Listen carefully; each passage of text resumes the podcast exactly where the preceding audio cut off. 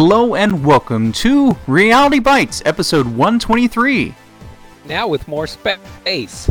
For the week of December ninth, twenty fourteen, this is Keir Studios production. We're your hosts, Lauren Law.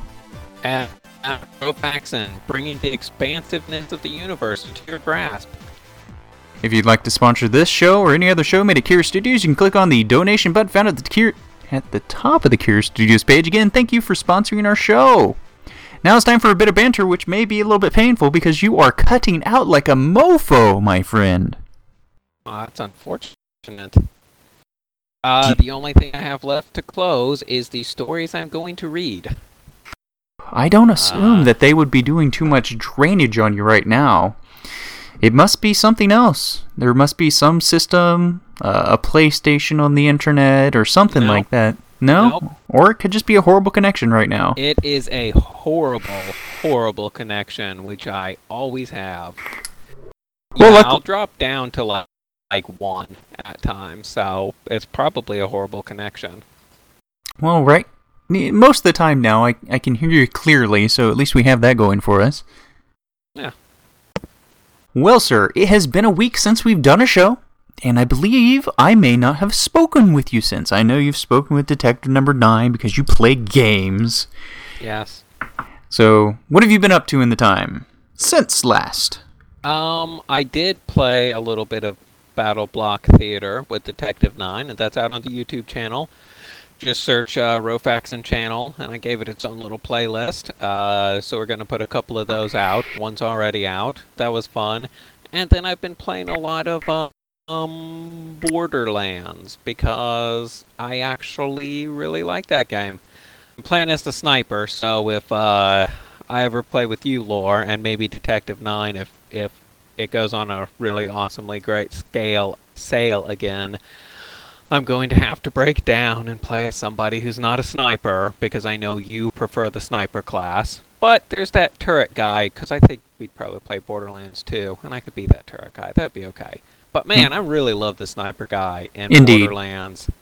Now, yeah, that, I, that one is a lot I'm of fun. I'm going to say something about Borderlands one sniper guy who I absolutely love.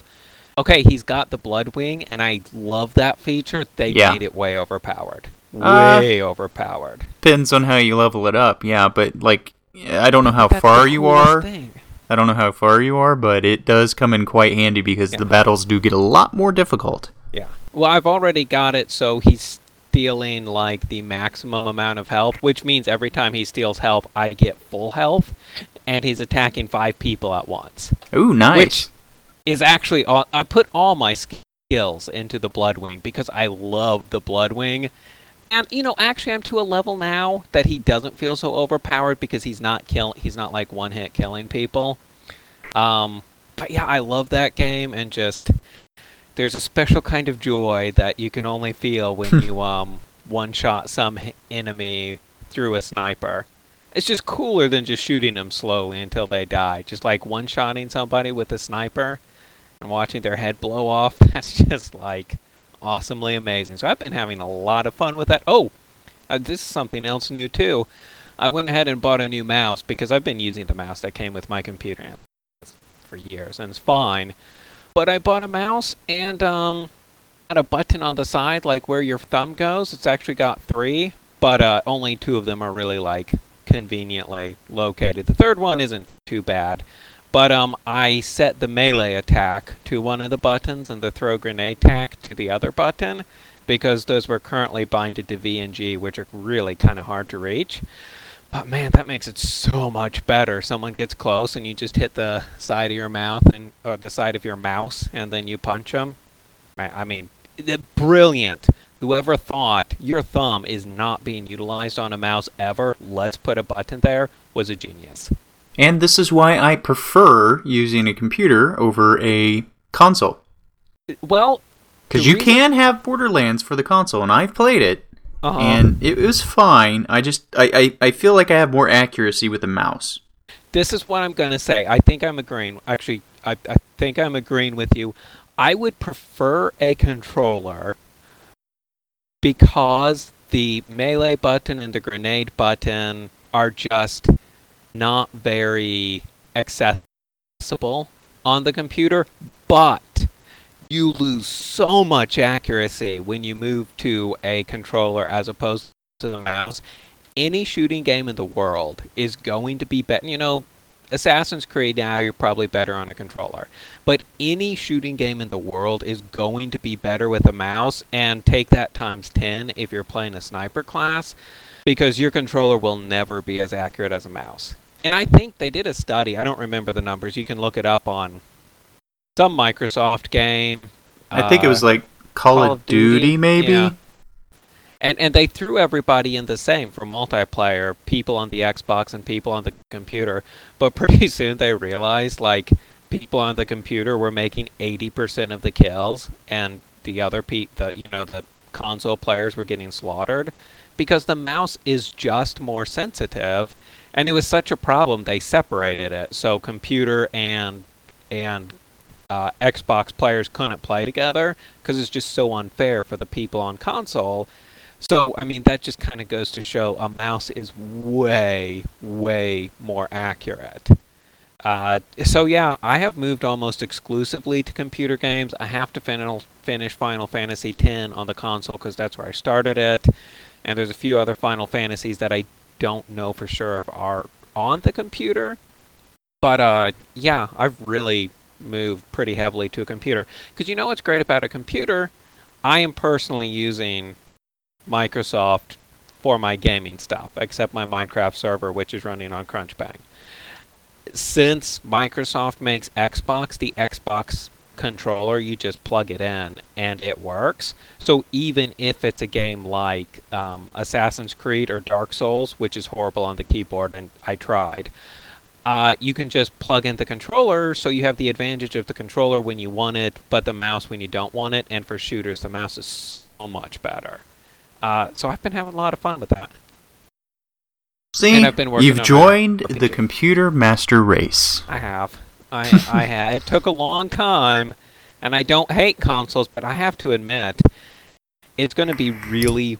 I'm a PlayStation fan, classically, but it's going to be really, really, really hard to convince me to buy the PlayStation four now, because mm-hmm. I've just moved so much to computers. The only thing I could see doing it is their Project Morpheus, if that goes really well, and the Oculus Rift, which was bought by Facebook, goes really poorly. Because I do, I am intrigued by virtual reality. See, I would say the classical, classic uh, console games, I wouldn't want to play them with a keyboard and mouse. Yes, absolutely. I would not want to play Mario Brothers or Zelda or anything like that, the old ones at least, on a computer. That would just be silly. The, it, it's it's made for the controller. However, the further up you go, the more three D it is, the more likely I want a mouse. Like, right. I, I can imagine playing Zelda with a mouse, and it would have been so much easier in certain places. But then again, well, and- I've, I've been a computer guy for a long time. Something I've noticed is um, I was playing Final Fantasy on an emulator on Linux uh, because it actually worked really well.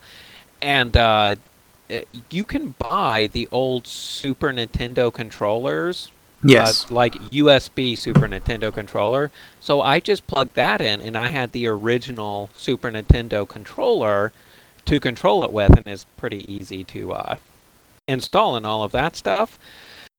So even with the computers, because even today certain games are better with controllers, and the only one I can really think of is Assassin's Creed and Dark Souls, because you're jumping around a lot, and it's not so much about accuracy as it is about speed. But the thing is, no matter what controller you want to use, you can just plug it into your computer and make it work. So even the few games out there that are better with controller, and they're getting, you're right, they're getting more and more rare, you can still play them on the computer, but you can't do the reverse. You can never hook up a mouse to your Xbox. Well, you can, but it'd be awkward, and I don't want to do it. So it's just, uh, games are so much better on the computer, and not just Minecraft anymore. But yeah, that's what I've been doing. Okay. Uh, I'm trying to think what I did. I, I've watched a few movies. Uh, so I'm going to pick one. And I think you would enjoy this. It, it's a very It looks fine. The movie's fine itself, but what I'm going to say is going to sound like it isn't. It's very cheaply done. It is set basically in some guy's log cabin that he's moving out of to move somewhere else, and his colleagues all come up and say goodbye and are seeing him off. The The movie itself is called The Man from Earth, and this guy starts out by telling them, I'm actually four thousand years old. I'm really old. I, I've never aged. I just keep moving every about ten years because people start to notice that I don't age. I change my name and I move on. And the conversation between them as he tries to convince him that he is telling the truth is very interesting because they bring up very good counterpoints. And he's like, well, I don't remember everything. I mean, do you remember what you did last Wednesday? That's, that's kind of like me trying to remember where I was and what was going on. I could try to go back, you know, to the places where I think I may have come from, but the landscapes change and all this other stuff. It's very interesting. I highly recommend this film. And it's just... And what was it called? I, I believe it's called The Man from Earth. I can look it up real quick if you want. And maybe I'll send you a link to the IMDb or something. Man from Earth. man from earth dot com? Yeah, it's a two thousand seven film. And yep, there's the IMDb. I, I, you can look it up yourself, people, but I'm just going to send a link. Don't open this link, Rofaxon, because I don't want you to slow down your computer right now. Yeah, no. But I'm going to send you a link. Uh, that didn't work out properly. So I'm going to open something up, and then I'm going to close it really quickly, and then I'm going to highlight this. Don't open this up. You'll see why. But you can see that later if you want to, okay? So anyway, good movie. Uh, okay. I highly suggest uh, people go ahead and give it a watch. Uh, I think I watched it last Friday. It's uh, an interesting film. I, I watch uh, several other movies, but for whatever reason, this one stands out in my head, even though it was, you know, very cheap. Uh, cheaply made, but it looks just as good as anything else you'd want. I mean, what else would you want? There's no flashbacks or cutscenes like that. He's just explaining these things, and it it's done in such a convincing way that I really enjoyed it. I mean, we delve into religion and stuff with it as well. So anyway, uh, that's what I've done, and I think we've bantered enough, don't you? uh, yeah, we got a lot of stories, or it feels like a lot of stories because there's just the two of us. Just the two of us. All right, so I'll go first. First news story of the evening, furry convention disrupted as intentional gas incident sends nineteen to the hospital. Furry convention. Anyway, several thousand people, some dressed as animal characters, were evacuated from the Hyatt Hotel in suburban Rosemont when an intentional chlorine gas incident at the hotel, which was hosting the Midwest FurFest convention, sent nineteen people to the hospital early Sunday. The incident happened around twelve forty a.m. at the Hyatt. Uh, according to a statement from the Rosemont Public Safety Department, first responders were called to investigate the noxious odor that was spreading across the ninth floor of the hotel, where a high level of chlorine gas was discovered in the air. nineteen people were transported to the hospital, blah, blah, blah. Uh, Disrupted was an annual week-long convention called Midwest FurFest, which celebrates art, literature, and performances based around anthropomorph- anthropomorphic... anthropomorphic animals. Sorry, for whatever reason I was having a hard time there. Uh, and it draws thousands of people every year, according to the Midwest Fur Fest website. Hazardous materials technicians found the source of the chlorine gas, what appeared to be powdered chlorine, in a stairwell at the, in a stairwell at the ninth floor, according to the statement from the police. Blah, blah, blah, blah, blah, blah. Evacuation. Near the hotel. Trying to see if they... see anybody. A lot of people thought this was just someone pulling the fire alarm, and people didn't think it was serious. Uh, they were saying it's shocking, but we don't see that anyone was, uh, you know, apprehended for this.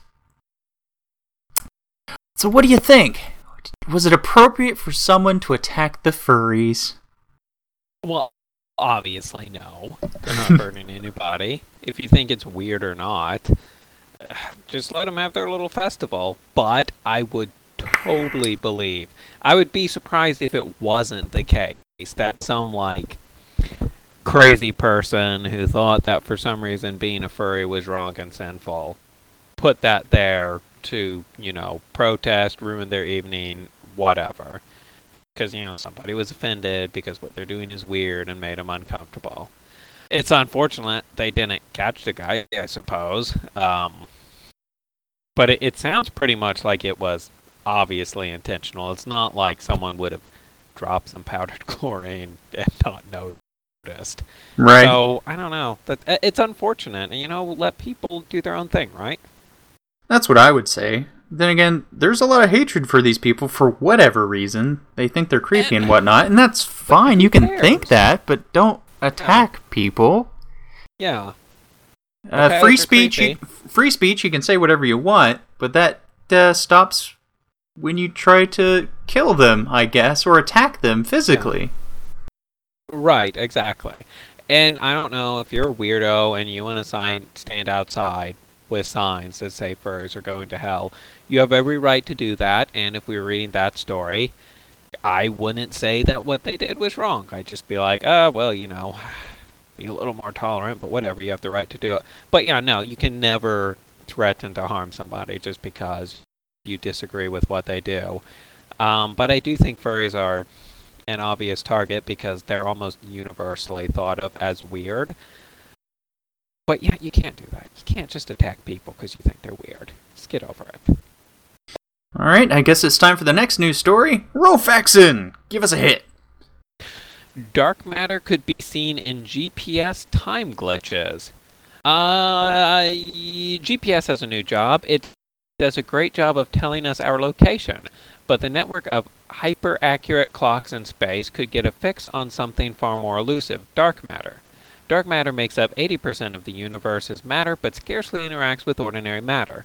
A novel particle is the most popular candidate by Andrei Derivanko at the University of Nevada, Reno, and Max, Maxim Pospelov at the Perimeter Institute in Waterloo, Ontario, Canada, proposed that kinks or cracks in the quantum field that permeate the universe could be the culprit.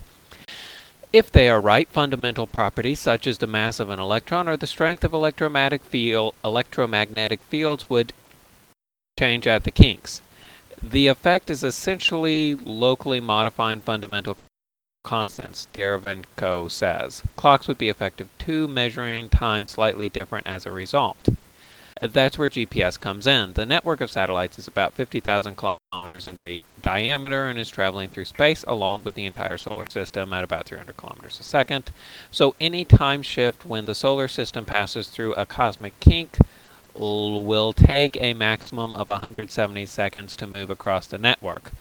Other things could perturb G P S timekeeping, but only a signal from dark matter would have the signature, says Derivanko and Pospelov. Derivanko is already mining fifteen years worth of G P S time data for dark matter fingerprints. If he doesn't find anything, he plans to continue the search using Network for European Accurate Time and Frequency Transfers, a network of ground-based atomic clocks that is under construction in Europe. Each of these clocks is far more sensitive than a satellite clock. Um, I, I don't think I'm going to read the whole thing. It goes on and talks about some other stuff. I think this is kind of exciting because I feel like for a very long time, the whole dark matter makes up most of the universe, but we can't see it, was not really a very good explanation. No. But this seems to be an attempt to actually scientifically identify dark matter and have an actual proof that it exists. And I have never bought the dark matter, dark energy theory. It's like, okay, it would make your theories work. But to me, it seems more like maybe you should fix your theories so they work without this made-up thing. But this right. is actually detecting dark matter. And when we can detect dark matter, then I will believe it. So I think this could be a huge step in that goal. Right, because to me it was always like, oh, is this the new ether of space? Because right. ether, ether exactly. was a proposed thing for what space was made up of, but... Right. It, and it was turned it was, out inaccurate. It was very similar to dark matter. Is like by its nature, it cannot be detected. And for a long time, I feel like there was a by its nature, it can't be detected, but our math doesn't work, so it's dark matter. You know, kind of this ad hoc hypothesis that was not really very convincing, but this is actually detecting it. When we detect it, then we can call it scientifically valid. And there's there's been a couple attempts to do this, and this G P S time glitch is just another interesting way of doing that. So it won't necessarily change the scientific community's view of dark matter, because they've kind of bought into it, but it will definitely change my view of dark matter and give me a little more confidence in it. Agreed. Alright, moving on to the next news story, because that's what we do here. This is a news story brought to my attention from Rofaxon. Why, thank you, good sir. It is, we're running out of nuclear fuel that powers space travel. Okay, that's nice. So what do we say here? Rosetta's lander lasted just about sixty hours on a comet after it bounced into the dark shadow of a cliff, where its solar panels couldn't power the vehicle. Why didn't it carry more reliable power source? Says a nuclear battery. Say a nuclear battery like that's like one that's unfailingly fueled Voyager for decades. It's a simple question with a fascinating answer, one that begins with the Cold War and ends with the future space exploration. When it comes to space travel, plutonium two thirty-eight is the perfect fuel, long-lasting and, as I'll explain later, relatively safe. Without it, we have no hope of going much further than Mars, after which it simply becomes too dark to rely on solar panels, the most common alternative power source in space. But the world is rapidly running out of plutonium two thirty-eight because we've stopped making nuclear weapons. Plutonium two thirty-eight, you see, is a byproduct of producing plutonium two thirty-nine, better known as the main ingredient in nuclear weapons. During the Cold War, that birthed the space race. This was a rather convenient fact. The Savannah River site in South Carolina that made plutonium two thirty-nine for bombs also turned out plutonium two thirty-eight for satellites and space probes. After Savannah River shut down in the nineteen eighties, NASA began buying plutonium two thirty-eight from Russia. NASA has sent sent sent ugh, sent since pellets of plutonium two thirty-eight on the two Voyager spacecraft, the Curiosity rover on Mars, and several other space probes exploring the dark outer reaches of our solar system. Plutonium two thirty-eight also happens to be the perfect fuel for spacecraft, although highly radioactive. The kind of radio- radiation it emits does not easily penetrate through other materials, making it safe. Wrapped in an iridium metal, pellets of plutonium two thirty-eight glow red hot, giving off plenty of heat. As long as these pellets don't crack, radiation is not a concern. The pellets are placed in radio, stu- radioisotopic thermoelectric generators, sorry, which turn the heat into electricity. It can last years, even decades, in the case of Voyager now exploring interstellar space. Back on Earth, however, our plutonium two thirty-eight, which I'm going to keep repeating because it's in the story, supply is running out. According to a recent article in Nature, NASA has only thirty-five kilograms, or about seventy-seven pounds, of plutonium two thirty-eight left, left in its aging stockpile, less than half of which is up to grade to use as a fuel. The next Mars mission, launched in twenty twenty, will use up eleven pounds of it. Russia is no longer selling, selling plutonium two thirty-eight, possibly because they too have run out or are running out. The isotope doesn't occur naturally. No one else on Earth has plutonium two thirty-eight. But there is a plan now. In twenty thirteen, NASA began paying the Department of Energy fifty million dollars a year to develop a program to make plutonium two thirty-eight again. With the facilities that once manufactured and handled the waste long shut down, it will not be easy. And it will be slow. Even if everything goes according to plan, the D O E will be making one point one kilograms, about two point four pounds, of plutonium two thirty-eight by twenty twenty-one. The production plan, for now, involves hop- hopping between no fewer than three D O E labs all over the country. Uh, two near cross-country trips later, we finally have plutonium two thirty-eight that is ready to use. For more technical details, oh, let's not do that one. There are okay. also plans to turn Idaho into a second facility for irradiating neptunium two thirty-seven, though the exact procedure for how to do that are still to be worked out. So let's let's talk about the cool part first. They're okay. making more rocket fuel. Neat, awesome, good. Now let's talk about the I'm, I'm not quite sure what to make of part. We know this plutonium, plutonium two thirty-eight is a byproduct of making nuclear bombs, and they're making it again, implying that they're making nuclear bombs so they can have the byproduct. Is is that concerning? Well, I mean, you could. You could take it that way, but you could also Just, take it that they may be doing it in such a way where we, we're not get we're not getting two thirty-nine. I yeah, I don't know the science, and I also don't think this article elucidated that. You know, are they making nuclear bombs again? Because certainly, oh, we need rocket fuel would be a nice excuse to do that. And it's well, not like we don't have any nukes sitting around anyway. True. I'm just wondering, are we upping our nuclear bomb making again? Is hey, this starting that process again? You never know. The space race was, you know, because of the Cold War and right. the stockpiling of nukes on both sides, you know, seems to have helped us get into space even further. So maybe we're going to have another Cold War. Well, you never know. But I don't know if there's any subtext that we should read in this article. It is ironic, though, that um, humanity basically starting the first steps to completely destroy ourselves as a byproduct of us getting off this planet and propagating ourselves throughout the universe as a species. It's just a beautiful piece of irony there. So I don't know. I just wanted to mention that it's cool that we're making rocket fuel, but I, I'm not sure if this article's saying we're making nukes again. Well, oh. I don't know. So I guess we got to move on, Rofaxon. What's your next news story? Okay, D N I, D N I, D N A survives critical entry into Earth's atmosphere. Uh, blah, blah, blah. The genetic material D N A can survive flight through space and re-entry into Earth's atmosphere and still pass on genetic information. Scientists obtained these astonishing results during an experiment on the Texas forty-nine research rocket mission. Um, that's pretty much all this article's gonna say. Blah, blah, blah. A team has obtained these. Uh, okay, but applied to the outer shell of the payload, sections of a rocket using pipettes, small double-stranded D N A molecules, flew in space from Earth and back again. After the launch, re-entry into Earth's atmosphere and landed.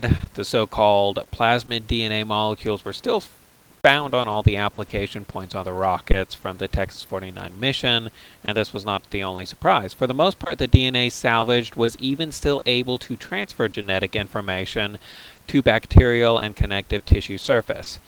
The study provides experimental evidence that the D N A's genetic information is essentially capable of surviving the extreme conditions of space and re-entry into Earth's dense atmosphere, says study head Professor Oliver Ulrich from the University of Zurich's Institute of Anatomy. Uh, the experiment called DARE D N A Atmospheric Re-Entry Experiment resulted from a spontaneous idea. U Z H Science Doctor Cora Thiel and Professor Ulrich were conducting experiments on the Texas forty-nine mission to study the role of gravity in the regulation of gene expression in human cells using remote-controlled hardware inside the rocket's payload. During the mission preparation, they began to wonder whether the rocket's... Wait, during the mission... Oh. They began to wonder whether the outer structure of the rocket might also be suitable for stability tests on so-called biosignatures. Biosignatures are molecules that can provide the existence of past or present extraterrestrial life, explains Doctor Thiel. And so the two U Z H research launched a small second mission at the European rocket station Eshreng in Kiruna, north of the Arctic Circle. D N A survives the most extreme conditions. The quickly conceived additional experiment was originally supposed to be a pretest to check the stability of biomarkers during space cra- spaceflight and re-entry into the atmosphere. Doctor Thiel did not expect the results it produced. We were completely surprised to find so much intact and functionally active D N A. The study reveals that genetic information from D N A can essentially withstand the most extreme conditions. Various scientists believe that D N A could certainly reach us from outer space, as Earth is not insulated in extraterrestrial material made of dust and meteorites, for instance, around one hundred tons of which hit, hit our planet every day. The extraordinary stability of D N A under space condition also needs to be factored into the interpretation of results and the re- in the search for extraterrestrial life. The results show that it is by no means unlikely that, despite all of the safety precautions, spaceships could also carry terrestrial D N A to their landing sites. We need to have this under control in the search for extraterrestrial life, points out Ulrich. I thought this was cool because it yeah, because it means that we all came from space. Panspermia. Uh, yeah, it, it does show that it's theoretically possible for D N A from one planet to survive the trip through space and hit our planet, and yeah, you know, a little far-fetched, but maybe actually start life here. And life may have not have started on Earth. Maybe it started on Mars, or maybe it started on Venus, or maybe it did start on Earth, and what we're finding on Mars is from a collision early on with Earth. Right. Or maybe it started from another planet that shot D N A rocks, just hoping that they'd land on a planet that is suitable for life. We should do that. That just makes perfect sense. D N A, shoot it into the galaxy. It will survive, and it'll make life, and then we'll go see it one of these days. No, I, I thought that was neat. It's amazing how um, hardy D N A can be. Uh, that's, that's the irony of life. It's like really hardy and really fragile at the same time, it seems. All right. I suppose I'll move on to next news story. Speaking of rocks filled with D N A, let's talk about other types of rocks. Rock, space rock, sheds light on mysterious mineral on Earth. A rock from space is giving scientists the first glimpse of a mineral long thought to be the most abundant mi- mineral on Earth, but which researchers lack a natural sample of until now. This discovery could shed light on the structure and dynamics of the inner Earth, as well as the early history of the solar system, according to a new paper. The search for this mineral in meteorites has been going on for decades. It was part, or it was just a matter of t- finding the right method for detecting it. The mineral is a high-density version of magnesium iron silicate. It is the most abundant mineral on Earth and makes up about thirty-eight percent of the planet's volume, but it's only stable at very high pressures and temperatures, so for decades, researchers only had seen lab-generated versions of it. Under the heat and pressure found in the Earth's lower mantle, which extends from about four hundred ten to one thousand six hundred fifteen miles below the planet's surface, magnesium silicate can form what is called perovskite structures. I may be saying that wrong, and I do apologize, which can be imagined as an array of double pyramids that are joined at their corners. The centers of each pyramids are made of silicon. The apexes and corners are made of oxygen, and magnesium and iron reside in the spaces between each double pyramid. But scientists had not discovered a naturally occurring version of this mineral until now. The mineral would not survive the long journey from the low lower mantle to Earth's surface because it would readily transform into lower density minerals. The fact that scientists had not found any specimens of magnesium iron silicate uh, in nature also meant it could not get an official mineral name from the International Mineralogical Association. This presented geologists with the odd situation of a nameless mineral being the most abundant one on Earth. Since researchers could not find a naturally occurring version, Uh, they instead looked to space. They hypothesized that high-speed cosmic impacts could generate the pressures and temperatures needed to create this mineral, and samples of it could then come to Earth as meteorites knocked off their parent asteroid or planet. Recently, uh, colleagues carefully isolated magnesium iron silicate in a meteorite. The mineral was given. The mineral was given has the official name Bridgmanite, after the father of the high-pressure experiment, Nobel laureate Percy Bridgman, according to the report. The researchers analyzed a Tenham meteorite, a rock that was part of a meteor shower that rained down on Australia in the spring of the night nineteen or in eighteen seventy-nine. This meteorite bore signs that it was part of an asteroid that experienced a great impact. The stone also press, possessed minerals called achematotites and ringwoodite, which are similar in comp- composition and origin to Bridgmanite. Wow. Science papers. Fun times. Uh, basically, it ends here, but I say this is very interesting. Like, they had this theory, and, and it made logical sense, and yet we've never had a sample of it. But now we kind of have gotten some of these samples based upon these impacts. Yeah. That the Earth is made up of mostly this mineral that we can't see because it's under high pressure. Fascinating. Yeah, yeah. It was just sort of a neat one. All right. Blow our minds away with the next one, sir. All right. This, this one's interesting. I don't know how much time we want to spend on it. So, Laura, if I go too long, stop as me. As much time as you want. I don't care. All right. Uh, ten reasons our universe might actually be virtual reality. Physical realism is the view that the physical world we see is real and exists by itself alone. Most people think this is self-evident, but physical realism has been struggling with the facts of physics for some time now. The paradoxes that baffled physics last century still baffle it today. And its great hope of string theory and supersymmetry aren't leading anywhere. In contrast, quantum theory works, but quantum waves that entangle, superpose, then collapse to a point are physically impossible. They must be imaginary. So for the first time in history, a theory of what doesn't exist is successfully predicting what does. But how can the unreal predict the real?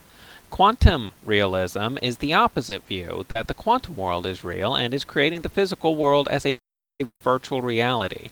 Quantum mechanics thus predicts physical mechanics because it causes them. Physicists saying that quantum states don't exist is like the Wizard of Oz telling Dorothy, pay no attention to the man behind the curtain. Quantum realism isn't the Matrix, where the other world making ours was also physical, nor is it a brain in a vat idea, as the virtu- the virtuality was in play long before humans came along. Nor is it that a phantom other world modifies ours as physical world as oh wait hold on nor is it that a phantom other world modifies ours. Our physical world is the phantom. In physical realism, the quantum world is impossible, but in quantum realism, the physical world is impossible, unless it is a virtual reality, as these examples demonstrate. Um, I'm going to go over some of these examples. It's just, this is a really weird and cool idea. Our un- five, our universe has a maximum speed. Physical realism, Einstein deduced that nothing goes faster than light in a vacuum from how our world behaves, and this has subsequently been considered a universal concept, constant, but it isn't clear why this is the case. Currently, the speed of light is a constant because it just is, and because light is not made up of anything simpler. To answer why can't things go faster and faster with because they can't is hardly satisfactory. Light slows down in water or glass, and when it moves in water, we say the medium is water, and when, mo- when it moves in glass, we say the medium is glass. But when it moves in empty space, we fall silent. How can a wave vibrate nothing? There is no physical basis for light to move in an empty space at all, let alone define the fastest speed possible. Quantum realism. If the physical world is a virtual reality, it is the product of information processing. Information is defined as a choice from a finite set, so the processing changes, change, so the process changing it must also be infinite, and indeed our world does refresh at an infinite rate. A supercomputer processor refreshes ten quadrillion times a second, and our universe refreshes a trillion trillion times faster than that, but the principle is the same. As a screen image has pixels and a refresh rate, so our world has a Planck length and a Planck time. In this scenario, the speed of light is the fastest because the network can't transmit anything faster than one pixel per cycle, that is. Planck length divided by Planck time, or about three hundred thousand kilometers per second. The speed of light should really have been called the speed of space. Our time is malleable. Physical realism. In Einstein's twin paradox, one twin traveling in a rocket nearly the speed of light returns a year later to find his twin brother, an old man of eighty. Neither twin knew their time ran differently, and neither lost a heartbeat, but one's life is nearly over and the other is just starting. This seems impossible in an objective reality, but time really does slow down for particles and accelerators. In the nineteen seventies, scientists flew atomic cro- clocks on aircrafts around the world to prove the to prove they ticked slower than synchronized ones on the ground. But how can time, the arbitrator of all change itself, be subject to ta- change? Quantum realism. A virtual reality would be subject to virtual time where each processing cycle is one tick. Every gamer knows that when the computer is busy, the screen lags. Game time slows down under load. Likewise, time in our world slows down with speed or near massive bodies, suggesting that it is virtual. So the Rocket Twin would only age a year because that was all the processing cycles the system busy moving him could spare. What changed was his virtual time. Wow. Space. Oh. Sorry, that's that's kind of cool as a thought process. I'm not sure if I'm taken with it, but that is yeah. a very interesting concept. Yeah. Yeah, it is. Do you want me to stop here or keep going? Uh, unless you have something to say, continue on. Okay. Uh, let's see. Our space curves. Physical realism. According to Einstein's theory of relativity, the sun keeps the Earth in orbit by curving space around it. But how can space itself curve? Space, by definition, is that in which movement occurs. So for space to curve, it has to exist in another space, which is an infinite regression. If matter exists in space of nothing, for that nothing to move or curve is impossible. Quantum realism. An idle computer isn't really idle, but busy running a null program, and our space could be the same. In the Casimir effect, the vacuum of space exerts pressure on two flat planes close together. Current physics say that virtual particles pop out of nowhere to cause this, but in quantum realism, empty space is full of processing that would have the same effect. And space as a processing network can present a three-dimensional surface capable of curving. Dark energy and dark matter. Physical realism. Now this one, from the last story, uh... may or may not change in the future. Okay. Current physics describe the matter we see, but the universe also has five times as much of something called dark matter. It can be detected as a halo around the black hole at the center of our galaxy that binds its stars together more tightly than their gravity allows. It isn't the matter we see, as no light can be detected. It isn't antimatter, as it has no gamma ray signature, and isn't And it isn't a black hole, as there are no gravitational lensing, but without it the stars of our galaxy would fly apart in chaos. No known particle explains dark matter. Hypothetical particles known as weakly interacting massive particle, WIMPs, have been proposed, but none have been found despite talk of super WIMPs. In addition, seventy percent of the universe is dark energy, and physics can't explain that either. Dark energy is a sort of negative gravity, a weak effect spread through space that pushes things apart, thereby increasing the universe's expansion. It hasn't changed much over time, but something floating in, exp- in an expanding space should gradually weaken. If it were a property of space, then it should increase as space expands. Currently, no one has any idea what it is. Quantum realism. If empty space is a null processing, then it wait. If empty space is null processing, then it is not nothing. And if it is expanding, then new space is being added all the time. New processing points, by definition, receive input but output nothing in their first cycle, so they absorb but don't emit, exactly like the negative effect we call dark energy. If new space adds a, at a steady rate, the effect won't change much over time, so dark energy is caused by the ongoing creation of space. The model also attributes dark matter to light in orbit around the black hole. It has a halo because light too, because light too close to the black hole is pulled into it, and light too far away from it can escape the order, orbit. Quantum realism expects that no particle will ever be found to explain dark energy and dark matter. Question. And finally, yes. Okay. Uh, just it, it's a weird thought. So on the quantum level, until we look at it, it, it doesn't become anything. Is that correct? It, it's a it's a it's a chance of whatever it would be. Yeah, I think so. And I think the next one might get into that. Well, also, well. We're growing our ability to view the universe as we perceive it. Right. Would that not mean more processing power would need, be needed each time we can glance out further and further? So then, in that case, dark matter would need to exist as we continue to look out. Does that make sense to what he was saying? Maybe. Well, I think, I think that makes sense. But this particular one, I... I think he's talking about there is always more space being added, which is what creates the dark energy. Right. Like, but if you I, think... I, I'm thinking maybe it's because we're able to see further, and this is why more space is being added. Otherwise, there's no point to it being added because it wouldn't be processing because we're not looking. Well, I I will say that my understanding, and this is a very weird thing in general, my understanding is it doesn't matter if we look at it or not. Like they said in the beginning of the article, it does not require necessarily people to look at it, as if, as in this process was going on before humanity existed, which is what separates it from the brain in a jar type of idealism, okay, which was popular in, what, the nineteenth century or sixteenth. All right. Whatever. Sorry, I always like going back to that for some reason. Well, that's one of my favorite theories, too, which is another really interesting one, I think.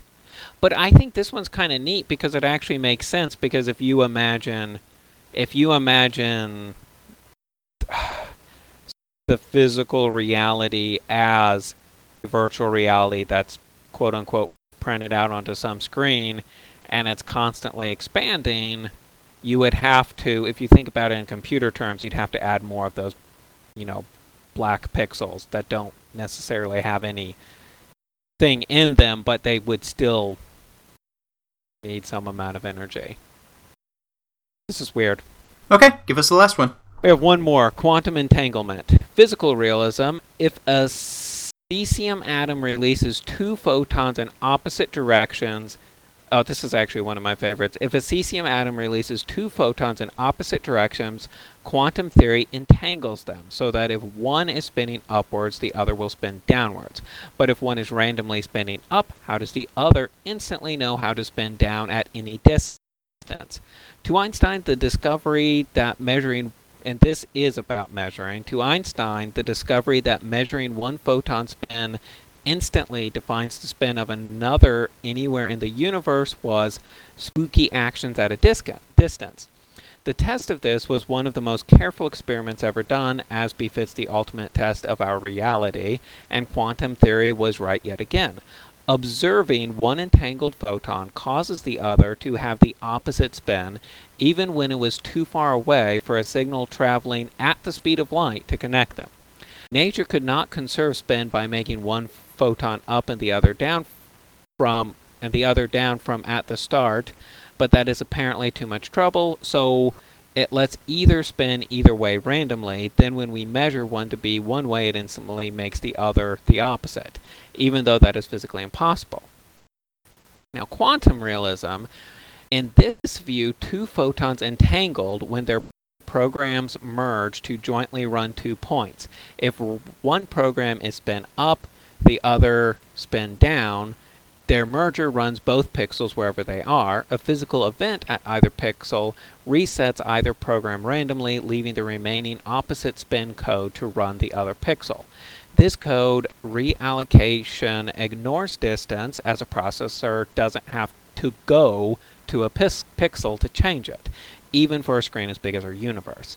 The standard model of physics involves sixty-one fundamental p- particles with data-fitted mass and charge particles. If it were a machine, one would have to handset two dozen knobs just right for it to light up, which I will point out is a often religious, no, it's so complicated argument. It also needs five invisible fields to spawn fourteen virtual particles with sixteen different charges to work. You might expect completeness from all this, but the standard model can't explain gravity, proton stability, antimatter, quark charges, neutrino mass or spin, inflation, family generations, or quantum randomness, all critical issues. No particle accounts for the dark energy and dark matter that comprises most of the universe, and no particle ever will, according to this article. Quantum realism reinterprets the equation of quantum theory in terms of one network and one program. Its premise that the physical world is a processing output doesn't make it fake, as there is still a real world out there, it just isn't the one we see. Reverse engineering the physical world suggests that matter evolved from light as a standing quantum wave, so quantum realism predicts that light alone in a vacuum can, can collide to create matter. In contrast, the standard model says that photons can't collide, so a definitive test of the virtual reality conjecture is possible. When light alone collides in a vacuum to create matter, the particle model will be replaced by one on information processing. See the fact for common questions. Go here for more details. Blah, blah, blah. Chronicle of Higher Education podcast. Hmm. So anyway, I would two actually light particles suggest hitting everyone each other? Read this. I a little, okay, a lot undereducated to totally get that. If but, that's the case, I mean, then the universe could have started very interestingly. Yeah. And I I think what they're going there is this is something that can be tested, which is very important. I think it was saying um, quantum realism predicts that a light alone in a vacuum can collide to create matter, and I guess the standard model says photons cannot collide. So I guess that's the question. Can photons collide or not? And if they can, they'll say something a lot to quantum realism. And I don't know what that means for the beginning of the universe. But it's interesting because we always have this problem with quantum mechanics and the general theory not working together. I mean, they don't. There's There's some contradictions in the two. I mean, they're different theories, but both of them make novel predictions. If it was the case that our entire quote-unquote reality was just a virtual program that quantum stuff was running, I I don't think it's I don't think it's inconceivable. Uh, it's just kind of weird to imagine that everything in the universe is um. run by quantum stuff. I th- the one that really interests me is the quantum entanglement, because I've heard of this theory where two particles are quantumly entangled and you won't know the spin of either one, but as soon as you observe it, you know, it's an upspin, let's say, then the other one immediately goes to the downspin, even when they're so far away that light couldn't transmit the signal. Physically, that is a bit of a paradox, isn't it? Light. Well, that and it's it, instantaneous, so too. It it's faster than light. Right, but light is the quote-unquote speed limit of the universe, so how can it be that it's faster than light? That's not possible. But if you think of this quantum thing and you imagine the universe we're living in as a virtual reality, a program doesn't have to go anywhere. It doesn't have to walk over to the pixel and say, hey, pixel, you turn on. It just flips a switch and the pixel turns on. Space is irrelevant in a computer program. So to imagine that our world is running basically on a computer program, that's that's that's a really neat idea. And I like these ones that kind of make us question question reality. I really enjoyed the uh, twin question and the relativity of time. Yeah, that's another thing that just seems so, what's the word? Contrary to reason. That's not the word I'm looking for, but um, it doesn't make sense that, you know, you put one twin in a rocket ship, then he comes back and he's like way older than the other one. I'm like, the same amount of time passed, right? How can time be possible if time is the medium through which everything runs?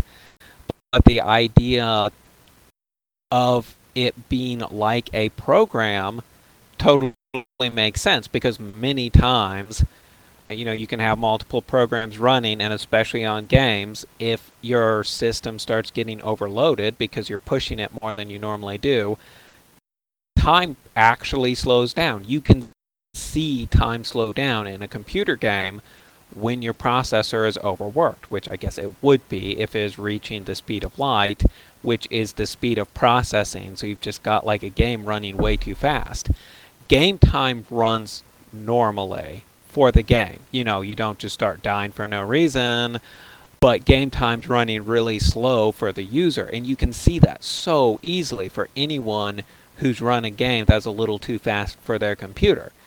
I mean, you can see it running too slow, and to think it makes so much sense in quantum realism and so little sense in physical realism, I think this is something that really to be looked into. And I, I didn't get all of the history. Are these, how popular is this, and quote unquote real science? I mean, I, I don't know the answer to that, but I, I think the article did a good job of trying to simplify it and make it easy to read and understand. But yeah, the very idea that everything we see is not actually real, it's just a fact, an effect of a quantum program running underneath it, is fascinating. Alright, well I guess we'll move on, and it looks like we're going to have to do some hyperspeeding here. And we have only gone through about half the stories. Yeah, I know, it's just that uh, questioning ultimate reality is one of my favorite things to do. And the meaning of life. Anyway, um, so I'm going to do a little quickie here. Scientists predict green energy revolution after incredible new graphene discoveries. It talks a little about graphene, but it doesn't say the negatives, which I wanted to bring up when I uh, when I was going to read this article. Basically, it's very toxic. Graphene is very toxic.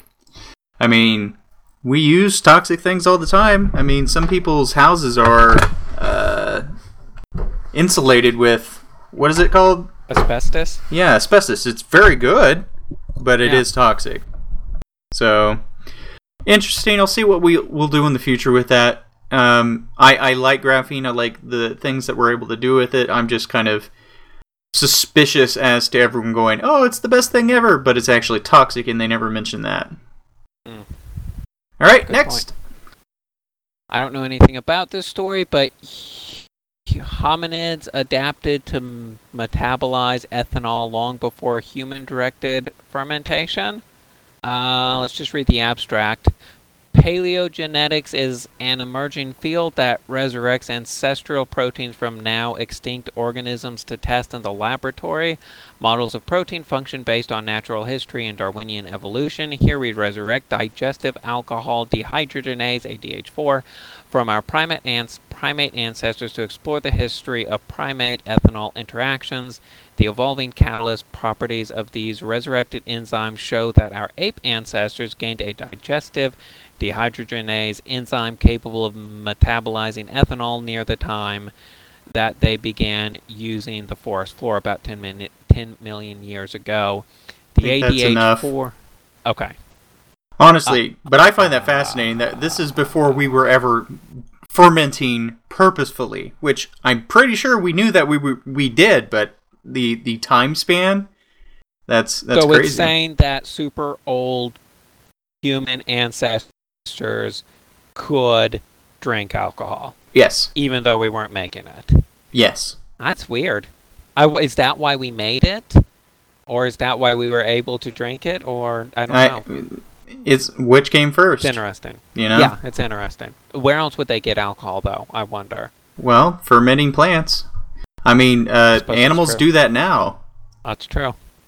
Yeah, everyone drink more. That's the moral of the story. Okay, move on. All right. Hey, let's chalk one up for the Satanists again. Florida agrees that Satanists must have equal representation in the Capitol. The Satanic Temple scored a free speech victory in its quest for equal representation among the Florida State Capitol building's religious-themed holiday displays. I love them guys. They have a sense of humor, and they will just do it because they're like, "Hey, look how su- foolish you're being. Let's let us put our foolish thing up." Okay. All right, your turn. Grand Theft Auto five banned by Australian chain due to violence against women. I Ooh. think it was Target. Yes, it was Target. They banned Grand Theft Auto five because violence against women. Okay, look. I think I Target and Kmart too. Women. Okay, I don't think violence against women is okay. Um, you you shouldn't be violent towards women. Women are equal and all that other stuff. But can I just point out that the story of Grand Theft Auto five is going around shooting people because you're a gangster and blowing up cops? There's violence against everybody yeah. in this game. Not exactly sure whether, like, against the women is bad. Hold on, hold on. No, hold on. It's just senseless violence everywhere. This, this is sexist. The fact that they've said that we're going to ban it because of violence against women is sexist. because they're not even talking about the violence against the men. Man, that's just plain sexism right there. Well, it kind of is. I mean, you blow up cops, murder innocent civilians who are driving to work, but violence against women, I was like, whoa, whoa, whoa, let's just back up there. It's like, no, violence against women is not okay. Violence against any innocent person is not okay, which Grand Theft Auto is full of, but you know what else? It's a video game. And people like killing people in a video game, and as long as they keep it to the video game and don't kill people in real life, who cares? Oh, I, anyway, it's my video game rant of the week. Alright. Uh, this one's yours, but I'm going to read it. A T and T wants to know why a town is building a sixteen, no, a one gigabyte per second network when it already offers six megabytes per second. Come what on. The, how is it their business? It's like, hey, uh, government, A T and T here, we've got some competition. We're just kind of wondering why people are competing with us. We're not really okay with that. Can you tell them to stop, please? No. No, A T and T, you offer better internet service or have a more uh, more competitive pricing plan if you don't want competition. You can't say that. Who, who, why? Why is this a thing? Why is anyone listening to A T and T? uh, someone's competing against us, and we suck ass, so they might win. Shut up, A T and T. Moving have on. Been, have you been drinking? No, it just pisses me off. A T and T are such bitches. I had some Earl Grey tea. I should be calm. Well, then explain to me why we need laptops like this.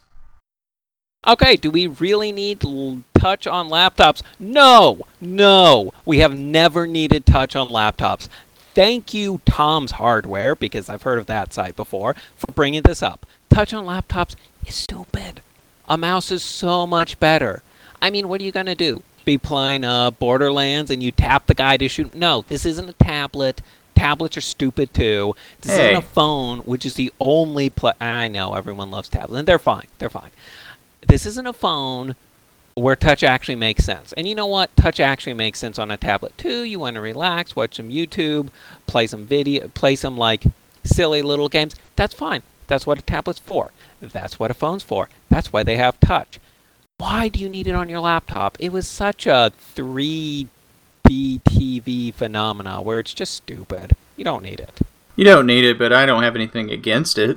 Nah, if you want to put it on there, I'm not going to stop you, but I think it's going to fail. Well, it's not a matter of failing or not. It's just a matter of, hey, we have an additional way to interact with the media here, so, hey. True, but, but you have to spend more money. I think touch on laptop, touch laptops are going to, I think they're going out. All right. Give it a couple of years. And the D O J turns to a two hundred twenty-five-year-old law to force either Apple or Google to unlock a password-protected smartphone. Uh, yeah, this is that uh, law of writs thing, and it's like, I guess the point, uh, since we're not reading the whole thing, I think the point was sort of um, the manufacturer has a responsibility to unlock the phone. No, they don't. Just shut up. Shut up, government. Well, you're just getting all sorts of happy these days, aren't you? These last stories were a little depressing. Well, give me this last one, because maybe it's not depressing. It's not? I found one I liked. Tool-wielding crows are left or right beak. And here's why. So basically, just like people, crows are left-beaked or right-beaked. So I'm crows... left-beaked? Huh? I'm left-beaked? I don't know. You said I'm left-beaked or right-beaked. I don't have a beak. No, crows. Yeah, but you said just like people. uh, sorry. Just like people have a hand dominance, crows have a beak dominance.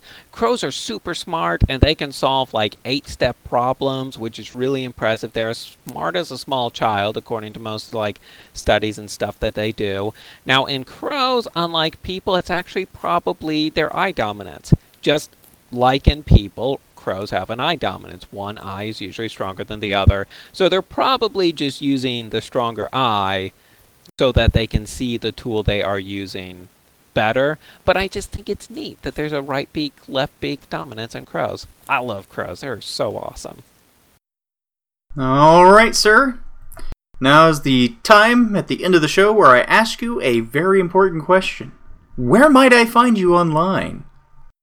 at Rofaxon on Twitter, or the best place, just search Rofaxon channel on YouTube. I thought about looking into getting one of those custom U R Ls, not because I need it, just because I was curious. Apparently you need five hundred subscribers. So, if you guys could get four hundred ninety-eight people to subscribe to my channel, that'd be great. Wait, you only have one subscriber? I have two. So oh, I need four hundred ninety-eight more. Okay, I'm one of the subscribers. Uh, yeah, yeah, I know, and Slothin's probably the other one. Uh, but yeah, if you could just get the next four hundred ninety-eight people to subscribe, I'm going to get a custom U R L, unless it's hard, then I won't. Uh, but yeah, Rofaxon channel on YouTube. I'm putting out the Skyblock series every week. I I will always get at least one video a week. I'm trying to up that to two videos a week, and currently I am putting out the um um Battle Block Theater videos, yes. And I may throw up a couple random ones. There's one on Perspective, which is a great game. There's a couple other random things out there. So yeah, just just check it out. Uh, hear Slothin make puns, or hear Detective Nine and myself play Battle Block Theater. It's uh, it's good fun. Watch it. It's free. Nothing to lose. And let's not forget the Google Plus store, or Google Play store. Oh yeah, yeah. Rofaxon there too. Because you can get that beer judging app, which is oh so important. Yes. All right. I'm trying to do some couple of things here. Anyway, I can be found as Lauren Law on Twitter and My Enemy List, but I can be found everywhere else as Keir Studios, for example, on Twitter, Tumblr, and Google+. Thank you for listening to today's show. We welcome you to visit our site at keir studios dot galaxy fifteen radio dot com, where you can click on the Donate tab at the top of the page to give us a boost of moral support. Also, if you have any feedback or news for the show, please send an email to keirstudios at gmail dot com. That is K E I R S T U D I O S at gmail dot com. If you like our show, please subscribe, and just for funsies, let your friends and possibly family know of us by giving them copies of our shows. How, Rofaxon, since you're the only one here? Yeah. Well, here's what you do. You just pull an A T and T, and you go to your local government, and you're like, um, I noticed that uh, the internet is competing against Keir Studios. I was wondering if you could just tell us why that was, maybe open an investigation and tell them to stop. Ah, uh, A T and T is doing it, and as soon as Keir Studios is the only thing left on the internet, people will watch it. Yeah, because they would be forced to, wouldn't they? Yeah, just like A T and T's trying. God, that story pisses me off. Alright, the opening song is Black Runners by Spleen, which can be found on Jamendo dot com, and today's closing song is Transformers V I P by Take Slash Fi, which can be found on SoundCloud dot com. We leave you now to relax and think about the future of mankind. eight six seven five three zero five.